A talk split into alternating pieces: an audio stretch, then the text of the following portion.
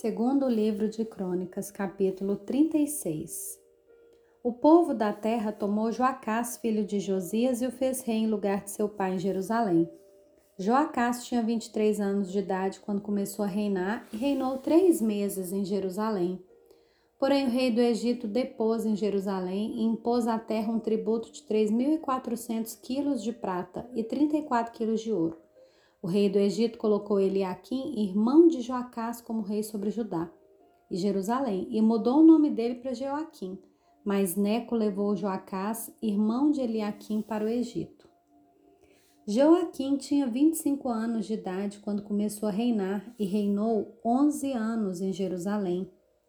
Fez o que era mal aos olhos do Senhor, o seu Deus. Nabucodonosor, rei da Babilônia, veio contra ele amarrou com correntes de bronze para levar para a Babilônia. Nabucodonosor levou também alguns dos utensílios da casa do Senhor para a Babilônia, onde os colocou no seu templo. Quanto aos demais atos de Joaquim, as abominações que cometeu e ao mais que se achou nele, está tudo escrito no livro da história dos reis de Israel e de Judá. E Joaquim, seu filho, reinou em seu lugar. Joaquim tinha 18 anos de idade quando começou a reinar e reinou três meses e dez dias em Jerusalém. Joaquim fez o que era mal aos olhos do Senhor.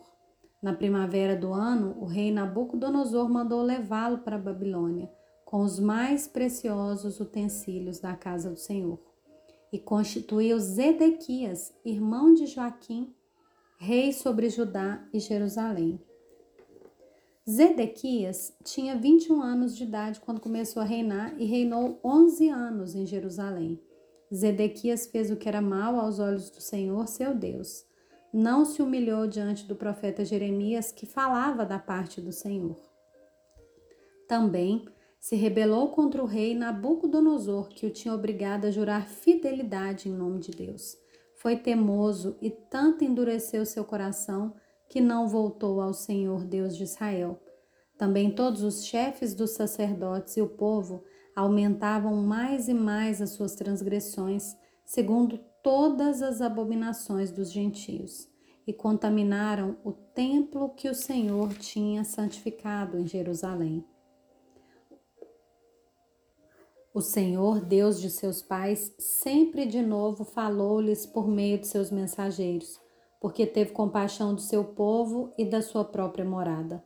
Mas eles zombaram dos mensageiros de Deus, desprezaram as palavras dele e debocharam dos seus profetas, até que a ira do Senhor veio sobre o seu povo, e não houve mais remédio. Por isso, o Senhor trouxe contra eles o rei dos caldeus, que matou os seus jovens à espada na casa do santuário deles.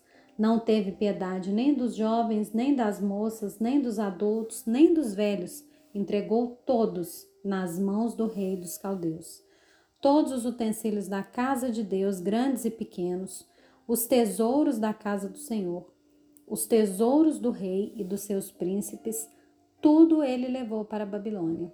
Os caldeus queimaram a casa de Deus e derrubaram a muralha de Jerusalém Queimaram todos os seus palácios, destruindo também todos os seus objetos de valor. Os que escaparam da espada, a esses ele levou para Babilônia, onde se tornaram escravos dele e de seus filhos até o tempo do rei da Pérsia. Isso aconteceu para que se cumprisse a palavra do Senhor por boca de Jeremias, até que a terra desfrutasse dos seus sábados. Durante todos os dias da sua desolação, a terra repousou até que os setenta anos se cumpriram. No primeiro ano do reinado de Ciro, rei da Pérsia, para que se cumprisse a palavra do Senhor por boca de Jeremias, o Senhor despertou o espírito de Ciro, rei da Pérsia, que ordenou que se proclamasse em todo o seu reino e que se pusesse por escrito o seguinte: Assim diz Ciro, rei da Pérsia: O Senhor, Deus dos céus, me deu todos os reinos da terra e me encarregou de, de lhe edificar um templo em Jerusalém que fica em Judá. Aquele dentre vocês que for do seu povo, que suba a Jerusalém, e o Senhor, seu Deus, esteja com ele.